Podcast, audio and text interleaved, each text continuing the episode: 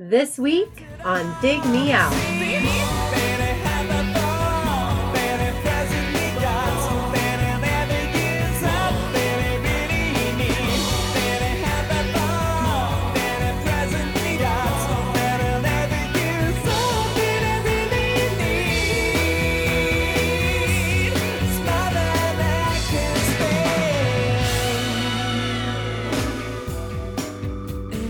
With your hosts, Jason Ziak and Tim Minichi. Jay, this week we're back with another one of our patrons' picks. A pick of Patreon. p- pa- p- Too many P's. a Jay, pack of Patreon a picks. pack of pa- uh, yeah. This week, Jay, joining us. We, this is always confusing when we do this. It took us a week to get this straight, but I I, I figured it out. Uh, joining us from uh, the other side of the planet in the future. It's uh, the next day, and uh, we haven't heard any any good news yet about soccer matches or football, as they call them in the rest of the world. Maybe he'll maybe Uh, he'll it's tip soccer us. here too. It's okay. Okay. If you give us some scores, you know, Back to the Future style, uh, that would be awesome. I can go run down to my bookie and bet them. Uh, Jason Pan, welcome to the show. Good evening, guys. Thanks for having me.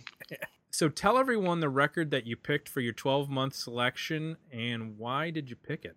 Look, I've picked Mansun's second album, Six. Look, it's it's something I came to in retrospect, like most of my '90s stuff. Um, I'm a bit younger than you guys. I didn't start uni until the 2000s, and uh, yeah, just had a Radiohead loving friend who handed me a mix CD of uh, these guys, and I guess of all their discography, which was pretty much all recorded by that stage. This was the album I really latched onto, and you know, even compared to things like the Bends or you know the seminal albums from the 90s this is something i revisit quite regularly so really it's it's a big long album but i'm just really interested to see whether you know you share the opinion whether it's awesome or whether it's just a hot mess There's definitely discussion out there about w- what this album is and and uh, whether it's on one end of the spectrum or the other that you mentioned. Jay, you were familiar with Mansun, both the band and this record, right? Yeah, I have um, what is it? Attack of the Grey Lantern. Yep. I have that. Um, Which both versions, reviewed. the U.S. and the U.K. version. Oh, Um, fancy you. yeah. So I don't know that I ever heard this record though. Oh, So I, I I remember I got the the other record when it came out. Um, I think I just lost track of the band um, with the amount of music that was being released there at the late '90s, and I never. I don't know that I ever listened to this record. interesting. Okay, I did get this record. It's the one after this, which I believe is called Little Kix. It came out in Yep. the 2000s, so we will not be uh, reviewing that record unless someone pays an exorbitant amount of money for us to do so, uh, because we can be bought. probably for the best yeah.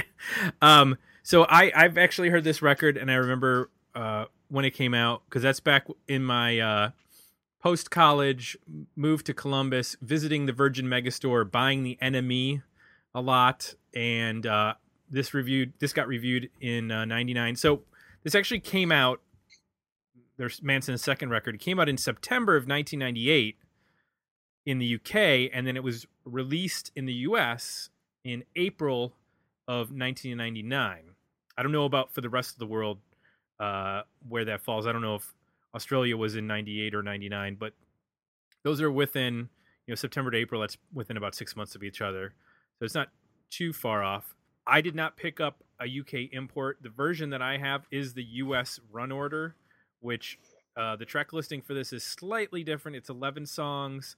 They rearranged the tracks a little bit. They also uh, have a completely different mix and length of the title track six. On the UK version, that song is eight minutes long. It's the first track on the album, and on the US version, which was revert, uh, re-recorded by Arthur Baker. Um, it's three minutes and fifty-six seconds, so half the length. And then overall, it's a shorter record. It's eleven songs. The UK version has thir- 14, well, 13 songs. Uh, there's also an interlude in the middle of the album, and then there's a Japanese version which has a 14th song. Um, and then there was also a ton of B sides from. There were four different EPs released around this record uh, with multiple B sides. They basically recorded a whole nother album worth of B sides. So a lot of songs, a lot of songs, and we got some comments on it, Jay, from our patrons. Let's hear 'em. All right. So Peter Matheson said, first, this album is a masterpiece. The fact it is not revered in the way that OK Computer or Automatic for the People is, is just beyond me. Very much an album, also in the truest sense, rather than a collection of songs, which is why I totally agree with Jason. I did not read your comment yet. I'll get to it. Uh, on the superiority of the original 1998 UK version, the US version includes a catchier single version of the title track and does some horrible resequencing to front load the hits. On a positive note, expect a deluxe deluxe version in the same spirit as the just re-released Attack of the Grey Lanterns. Now, I believe that these are both being this year is Attack of the Grey Lanterns that was released on a double vinyl, and I think uh, next year six comes out and it'll also be double vinyl uh, with a re release.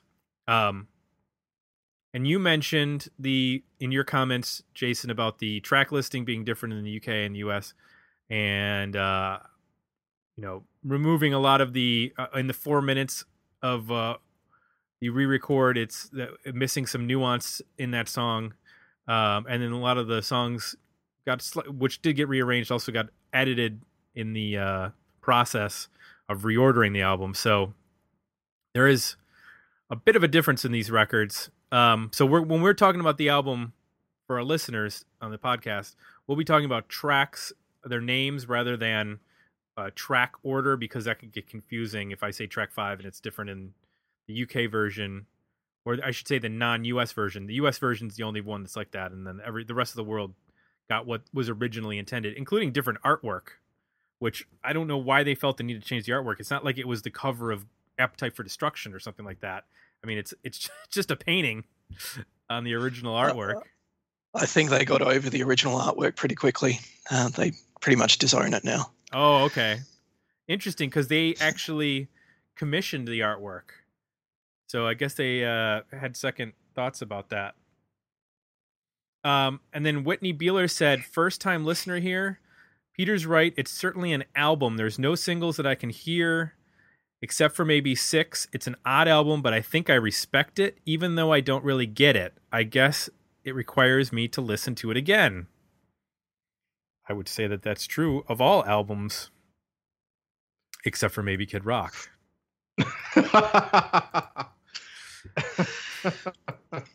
you pretty much get that the first time. You pretty much get it the first time. Hey, luckily we don't have to do a history of the band because we already did that the first time we reviewed Mansun in episode 214, Attack of the Grey Lantern. We already went through their history.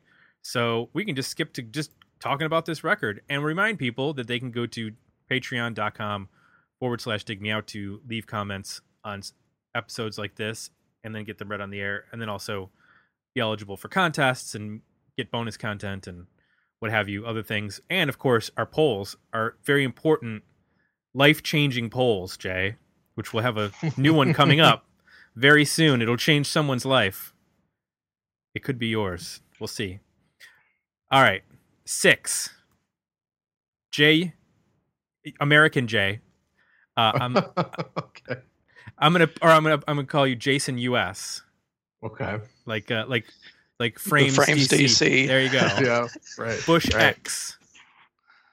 Uh, tell me one thing you liked about Six by Mansun. Well, I think this is a band that has a they have a unique sound, but it's familiar enough where it's accessible, and I am always a um, a sucker for that. Um, just you know, out of the gate, at first blush, when you turn on a song or a record, um, that's kind of my sweet spot. You know, I like things that are just familiar enough that it pulls me in and it feels somewhat comfortable, but then challenges me. So I think largely that re- this record does that. I like uh, overall I like most of the production here. I like the singer a lot. It can be hooky. It's got some good performances on it. And you know, for the most part they well, I think on this record they start to stretch it, but there, there's a um, you know, a pop alternative kind of format rock format for the songwriting. Mhm. Um, where it challenges is that that format, at least on this record, they start to break. So they start to introduce new types of sounds and layers and textures and technology, and the songwriting starts to stretch. So I, I think in terms of um, you know just an overall uh, piece of work, I, I think it's um, it, it has a lot to to like um, in terms of just the using familiar um, kind of for, uh, familiar sounds and familiar approaches in terms of you know alternative rock, but then uh, exploring some new places um, that uh, can be challenging. Uh, some of it's successful, some of it isn't, but I, I think it um, it's it's always interesting. Um, at least the first couple listens um, to see where this band's going to go, uh, where they're going to twist, or where they're going to turn, what what kind of things they're going to do, and, and I think largely the the vocal for me is what kind of holds me into the record. You know, I, I look for if a record is challenging, it kind of needs an anchor uh, for me to get to get through it all, and I think uh, the vocals on this record really uh, help bring it all together to sound cohesive, but also it's it's the thing that that kind of pulls me through the, the whole experience. So those are my likes. Okay. Other Jason. uh, when was the last time you listened to this record? Is this something you go back to often, or is this something that you had not listened to in a while? No, as I, as I, as I said earlier, I think it's something that you know I'd I'd put on every month or so, pretty Okay. regularly, and you know listen to it from beginning to end. It it doesn't because everything's segued into each other. I mean, particularly on the UK track list, it is um you know it's hard. You're kind of looking at a cohesive piece, and Right. you, you you know when thinking about what we'll get to later, which is where it where it sits in EP album sort of territory, it's almost like elements of different riffs all jammed in together for 70 minutes.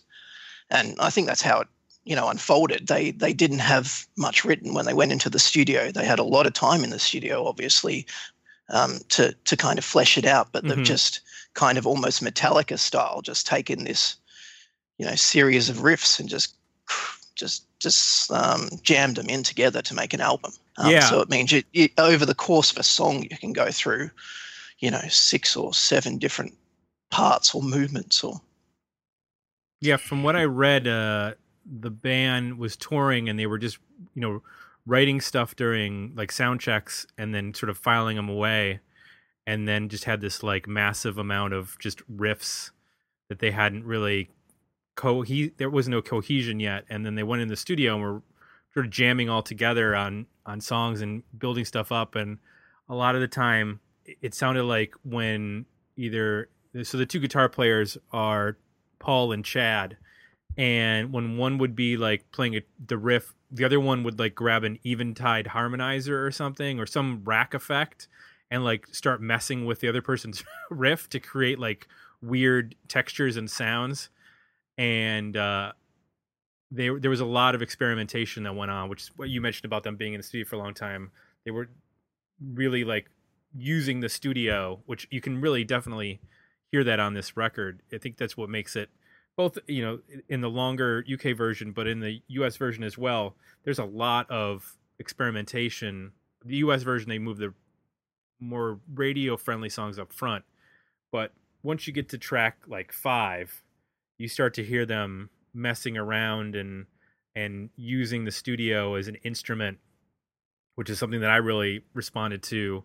I mean, the, the first couple songs, six, uh, negative is probably my favorite song on the record. I think the some of the guitar stuff that's going on in there is really really interesting and cool, and it's just this perfect little like four minute long single for me.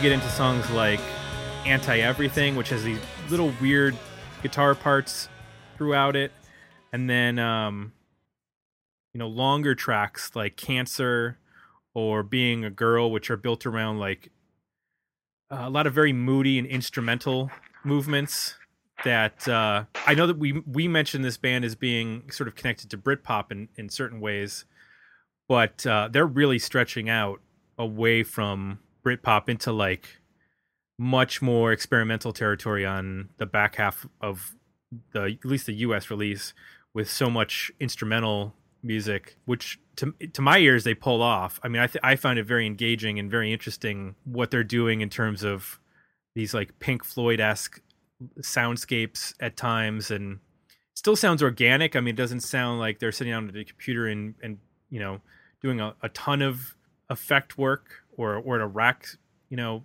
mount system or whatever.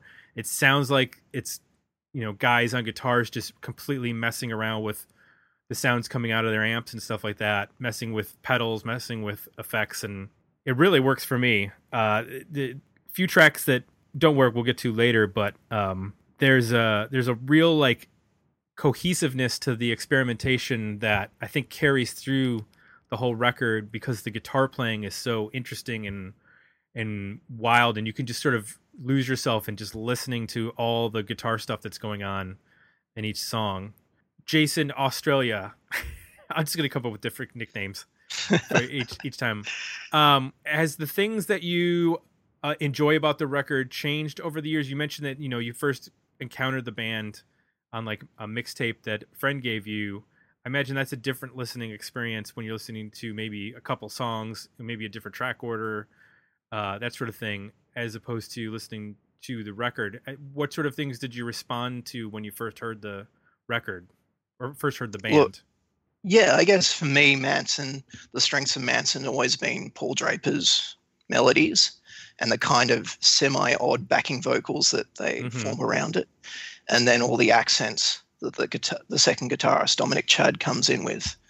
It's just the interplay. They, they just, I just think they're really strong melodically. And, you know, while uh, Chad's not shredding or anything, the- just the accents are just really interesting.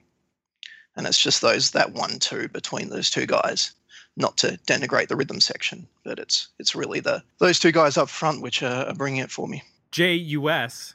Uh, this being uh, your first exposure to this record, but not to Mansun, where there was this to you an improvement over the first record, or a decline, or what was your take in terms of what we've heard before from the band? Well, I think it was pretty clear what what Jason described in terms of uh, them probably not having a ton of material, figuring this out as they went. So with that kind of process, you you you run the risk of not having the same level of songwriting potentially than if you were to you know spend years you know playing as a band and and honing your craft and also writing songs and writing songs and you, know only keeping the best ones and then recording them. Um, so I think the first record has I think better songwriting. Um, I think it's more more coherent as a, uh, as a statement. Um, I think this is. I guess I appreciate it for what it is. Um, to go back to my you know my earlier what I liked. You know, it, I like I like catalogs. You know, I like bands that have two, three, four, or more records that when you stitch them together, you can see a progression, but um, you also see who they are, right? So I, I think in terms of that, this is going in new places that, that are interesting and sometimes work, and then uh, sometimes don't. And you know, they're taking a risk. So there's something noble about that. There's something compelling about that. But I think the first record is more cohesive record. I think the songs are better. Um, so I, if I had to pick one of the two to listen to, it would probably be that one. Um, but I do respect and appreciate and, and enjoy aspects of them going in a new new direction and, and trying to use this, like you said, Tim, use the studio as an instrument and, and figure out uh, some new sounds. You know, it's weird. I think overall, I I agree with you. The first record, as an overall piece, is is better. But I find myself, I think that this has some of the best singular songs in like Six and Negative and Legacy. I think Legacy is an amazing song. Uh, it's sort of like this big grandiose. I know at, on the UK version it's in the back end of the record, but it's a great track three.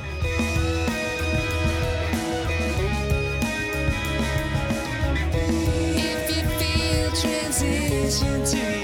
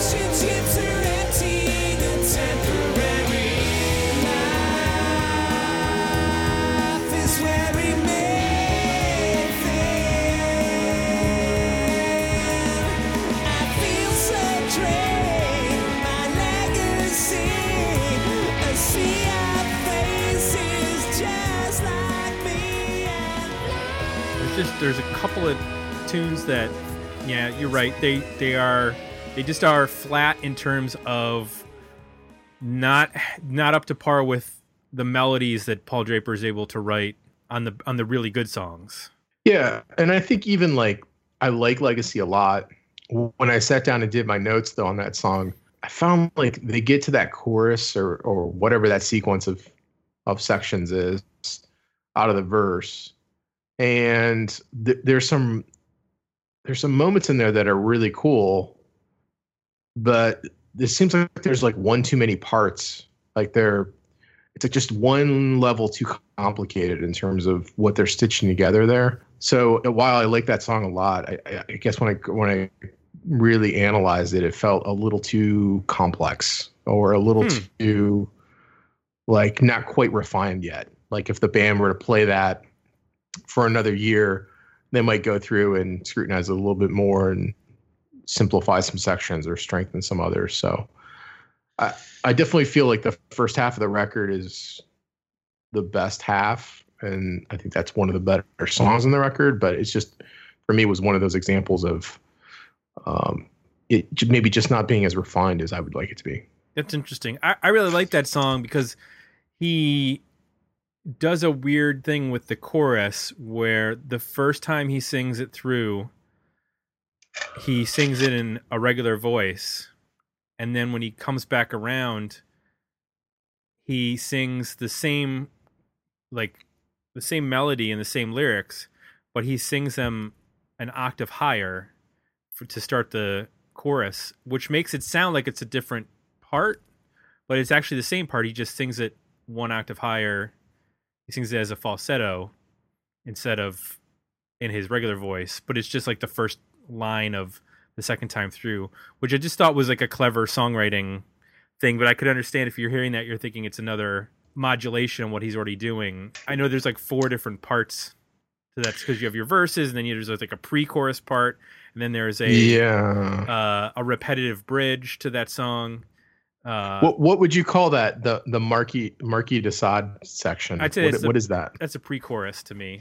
Pre-chorus to It's, me. it- yeah. it's only it's only like two two measures, so it's pretty quick to get through to that. because I Um, love that that little dynamic when he brings that melody in and he goes there and all of a sudden it kind of like pulls off the gas and goes in a different direction and it's just one of those things of like I like that does it need to be there like Mhm. it doesn't quite I think they suffer from repetitive fatigue in that song, especially. Uh, they hit the parts a lot, and they hit Yeah. the especially the coda of "Nobody Cares When You're Gone." I mean, they must he must sing that twenty times in that song, right well it's six minutes Right. six minute song so So, I mean, I don't know if that needed an edit or if it needed an instrumental part at some point that carried it a little bit f- further. The dangers of having your lead lead songwriter be the producer as well. Yeah, that's that is true. he's not gonna stop. He's not gonna cut his own vocal out when he's uh when he's in the editing uh section of uh of the record. I think um Anti Everything to me is one of the one of the standout tracks that that shows the guitar work Mhm. um, that you talked about, Jason, and just the really cool like counter melody in the chorus um, with the between the guitar and the vocal. It just shows what when when they're working on all cylinders. It's it's that vocal and that and the those interesting guitars interplaying with each other in a way that's you know uh, unique. I, I don't know of any other. I mean, there's sections of that song or the whole song where I, I don't think that sounds like any other band. You know, there's you wouldn't you would not mistake that for anything other than them, um, which is think when it's obviously the the best.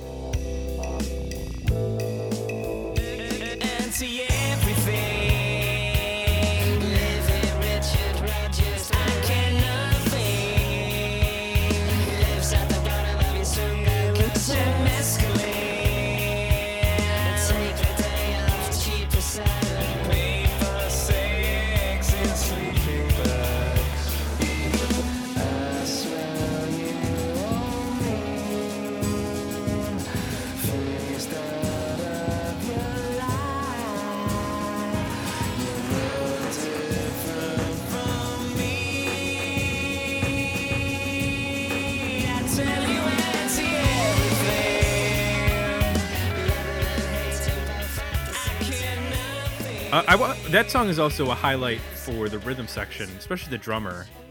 Mhm. He's, he's doing a lot of interesting accents, and there's times where he like he does like double times like fills and stuff. Yeah, it's cool Uh, beat too. Yeah, and it, negative is also like that. Negative is like played in halftime, but then Yeah. he does these like real quick double time or regular time fills and uh you know parts that really accent and elevate the playing which in a in a band that jams and does long instrumental passages that kind of stuff can get lost. You can the drummer can be stuck just sort of keeping time at points.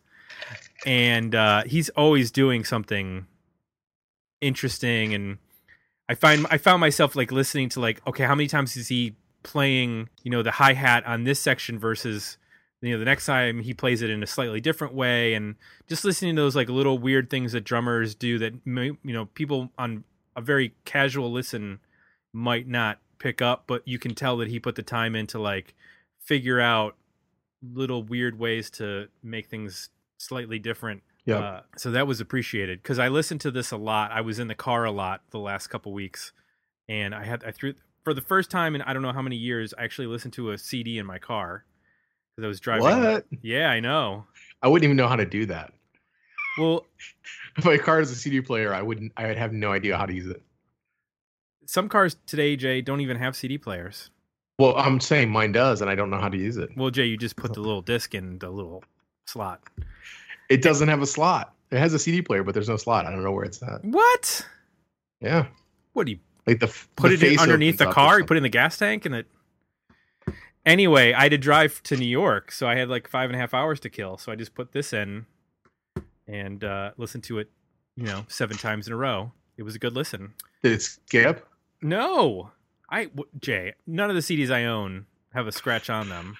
No, I'm kidding. I get a we- I get a I go through weekly and and I'm, I'm With a- remembering my first portable CD player I put in the car and hooked up Oh, to the okay. headphone. no no, no this is Before they had anti-skip. No, this this yeah, no, this is not a Walkman that's uh that's attached by wires to my my car. This is actually built into the car. You don't have a Discman no, with the anti-skip turned on? well, and I won't get a new car again because they don't have CD players. So I'm Yeah. I'm going to be driving a 2014 Kia for the rest of my life to make sure I keep the CD player. I'm sorry. Uh, it's all right. So I think we've talked a little bit about maybe some of the things that didn't work. Jason, you mentioned that you had some maybe some issues with regards to, or or not maybe issues, but uh, there were some concerns about some of the some of the length and some of the not being fully formed going into the studio. Are those the primary issues, or do you have other anything else that you want to bring up regarding this record? Which Jason you're after there, mate? Oh, sorry, Jason Australia.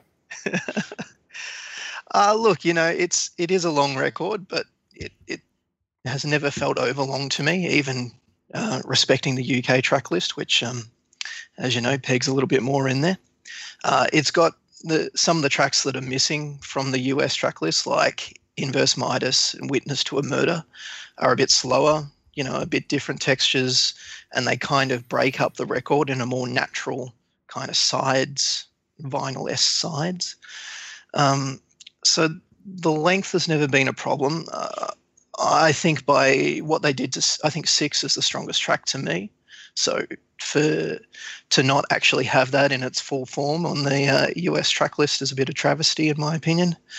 Um, and uh, honestly, I don't. I'm not particularly a huge fan of Legacy, so I'm quite happy with it where it was in the back end of the uh, the track list.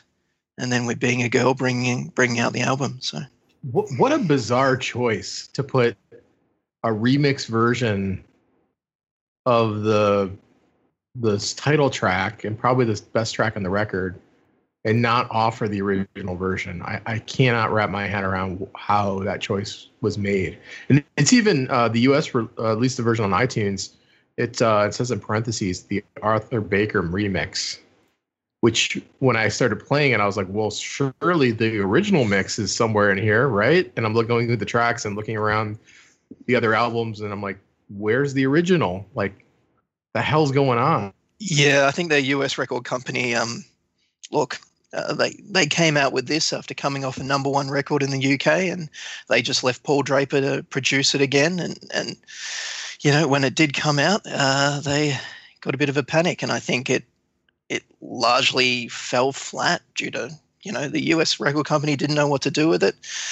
They didn't get the touring backing that they they did on Grey Lantern, and um, you know I I think that kind of killed their US career. Well, the the record label certainly didn't do him any favors. Between, I I don't know. I haven't heard the original. I mean, I I, I like the sound of that song. I I I'm curious to hear the original, but just it's just odd to change it. And then sequencing, there's obviously some issues here because uh, for me the record takes a hard left turn when Fallout starts and you hear that Nutcracker theme yeah. um, that is a what the fuck is going on moment. Um, and then the record it like struggles to get back in track with the, the way the sequencing works because that's just a bizarre song that has some has some sections that are kind of cool, like Bowie esque, almost space hoggy, kind of campy British pop music feel, Yeah. which could have worked in the record, but it's I, I don't get the Nutcracker thing at all. I, I, I hate when bands do stuff like that. It just it distracts me because then I'm like, how do I know this melody and where did it come from? And I'm on fucking Wikipedia looking for like Christmas songs because I'm like, this sounds like a Christmas song that I vaguely remember, and I'm spending time trying to figure out where this came from instead of listening to the record. You know what's funny Um, is my daughter identified it in like two seconds while we were in the car. when we were driving to New York, it came on and she's like, "Hey, the Nutcracker," and I was like, "It took me 20 minutes to figure out what this was." Right. You were like me then. You're like, I, this has something to do with Christmas. I know that, but yeah, I don't I know was like, what, "What are hell these this- bells? I know what these bells are. I just can't Yeah. place it." Uh, The uh, the joke that Draper does, and he's he did it like a tenth anniversary, quite lengthy blog on this album, and the joke Draper makes about the uh, Sugar Plum Fairy was that they spent all their sample money on trying to get a uh, a Sky News sample for television from uh, News International, and uh, so they didn't have any money for any more samples, so they just had to go for something old and free. Okay. oh. All right. Sure. Uh, but that but that opens a very experimental, odd section of the record, and then it ends with "Being a Girl," which I think is a really cool song. Yeah. The verse sounds like "Vintage Police," which you didn't hear a hell of a lot of in the '90s. The chorus is a different feel to, entirely, but man, that that verse sounds a lot like a police song.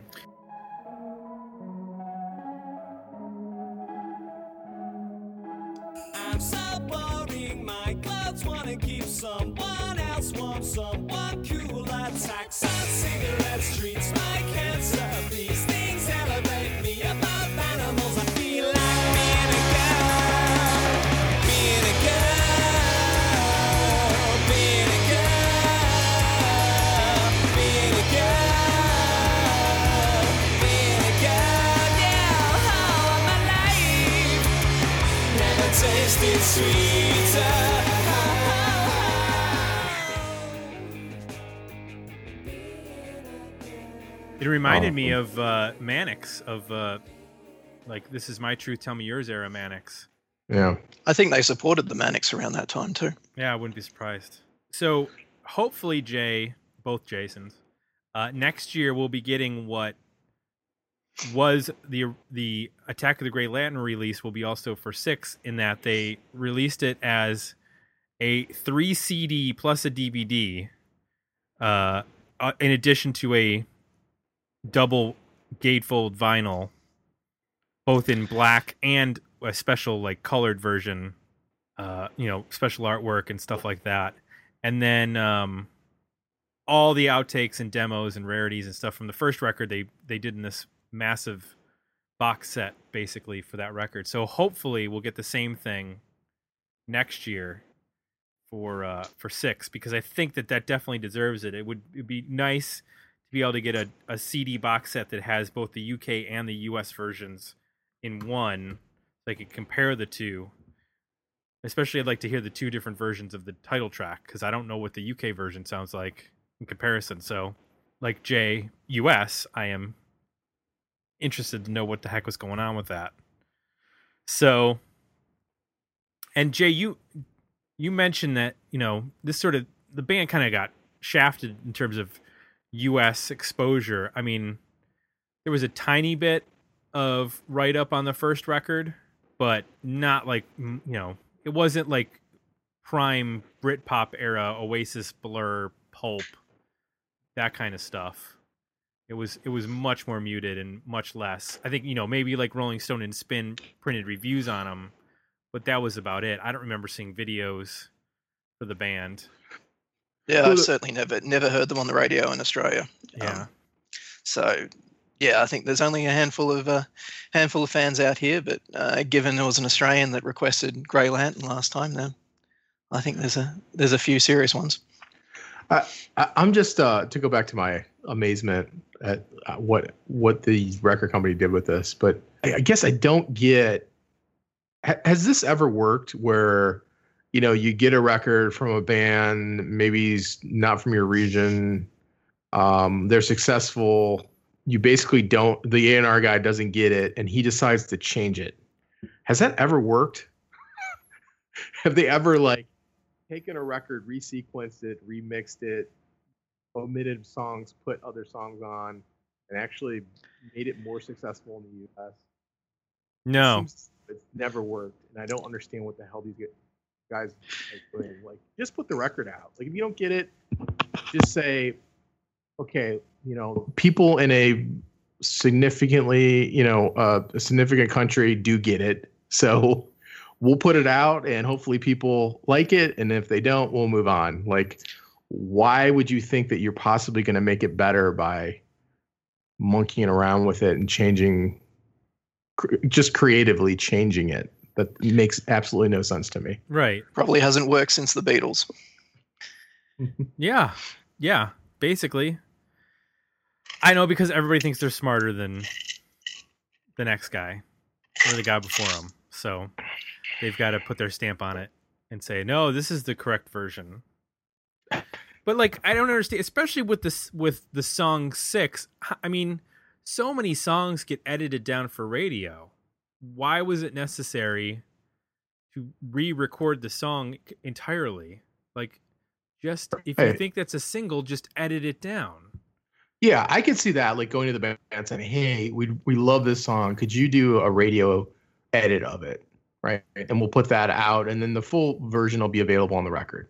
Like that is totally reasonable to say you know we need a three minute song so radio will play it. That that's that's within the realm of reason but to yeah completely re-record it or fundamentally change it and then not even make available the original version on the record makes no sense whatsoever. No.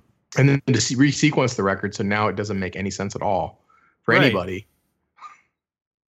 Particularly when it's got all the segues and things and you know it's obviously been designed to run into each other in a certain sequence. Right This would be like listening to Snoop Doggy Dogg's dog, Doggy Style and not having the skits in between the songs. How would I make sense of the record if I didn't have the skits? I need the skits. It's exactly like that. Exactly. uh all right. Let's talk about our ratings on this record. Is it a worthy album? Is it a better EP? Or is it a decent single? Jason in Australia, I am starting with you. Is this a worthy record? Look, I guess on the UK track list you got 70 minutes, so you could trim a bit without uh, jeopardizing its album. Um, I, I, st- I love it as a complete piece. Uh, you put a gun to my head and try to get it under an hour. Probably things like Shotgun, Television, even Legacy might be in jeopardy, but uh, still a, a worthy album for me. interesting. I agree with the shotgun and television. Those those could, two could could be uh, dispersed, but uh, legacy that's uh, that's an interesting one. Jason in the U.S. 70 minutes. My goodness. Um, US version's 60, and that's still a little too long for me. I'm at an EP. To be fair, I, I, I can't. Maybe it's the sequencing that makes this this the second half of this record just uh, very difficult for me to to really understand and, and, and get into. So I, like you know the first five tracks, well, except for Fallout. I like bits and parts of of Cancer and some of the other tracks in the middle, and then I like Being a Girl quite a bit. So I'm probably around five five total tracks that I like a lot. Yeah, we're on the same page. I'm I'm about there too. I would I would uh take the first I guess four tracks and then being a girl and that's my EP and then maybe I'd be do some, doing some slicing and dicing on some of the other tracks as a as an editor and picking out the parts that I liked. I do you know I do like on Cancer. I think that's got a nice instrumental section. Um, there's a couple other spots where I think there's some inter- interesting instrumental sections. So there might just be you know a couple of bonus instrumental tracks because I don't necessarily think his uh, vocals are as interesting or his melodies are as interesting on on the songs that work as well. So I'd probably go with more the music than than the vocal and the melody on some of those other tracks. I mean, C- Cancer. I just want him to hear hear him doing a the song totally stripped down acoustic and all based around that. I'm emotionally raped by Jesus bit. Yeah, You get to that part, you're like, what? What? What are they talking about? And then they kind of change to something else. You're like, wait a minute, hold on a second. You- You you- back that up. yeah, back that. Yeah. rewind.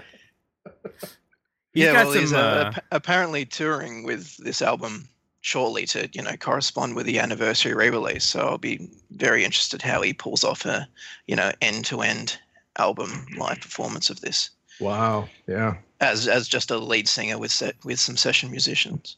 Well, it looks like uh they he's just started a it's an acoustic tour. Paul playing acoustic versions of Mansun plus his recent uh solo album called Spooky Action and some EPs. Uh, it's accompanied by guitarist Ben Sink, who I'm not familiar with. They're all in uh the UK all the all the stops. I don't know I don't know what uh Chad is up to but I'd be interested to uh, hear those guys, you know, play this together, do a full do a full uh, tour of these two records. I've never heard Yeah, Little I- Kix. I have no idea uh, what that sounds like. Yeah, I'm not sure they're uh, all on speaking terms these days. So Ah, I think it'll just be Paul Draper carrying the torch, and the other guys uh, who I'm pretty sure aren't even in the music industry anymore. interesting. Interesting. Jason in Australia in the future tomorrow. Thank you so much for joining us, and thanks for picking this record. Uh, and thanks for supporting the podcast. We greatly appreciate it. Um, Cheers. So, want to remind people you can go to www.patreon.com forward slash dig me out to become a part of the show. And then you can leave us feedback over at iTunes. We've gotten some feedback recently that was very kind. We appreciate the kind words. If you would like to leave kind words, we would greatly appreciate it as well. And we've got a poll coming up very soon. So if you have suggestions, and you want to, you know, submit an idea for an album for us to review, it's probably going to make it into a poll this fall. Maybe we've got a lot of suggestions. Mm, It's going to be like February next year. Okay, We- We've got So- like 60. so uh, yeah, We'll get to it. we'll get to it. It's going to take a while. We'll get it out there. We'll get some feedback on it and We- uh, we'll vote on it. But We are deleting the ones that people suggested albums that we've already reviewed. By the way, Yeah. if you Yep. if you say, uh, "Hey, you should check out X," and we've already reviewed X, we're just ignoring it like it didn't happen, and we're not going to embarrass you and say we already reviewed this. We're just gonna be we're just gonna move on. Let you figure it out on your own.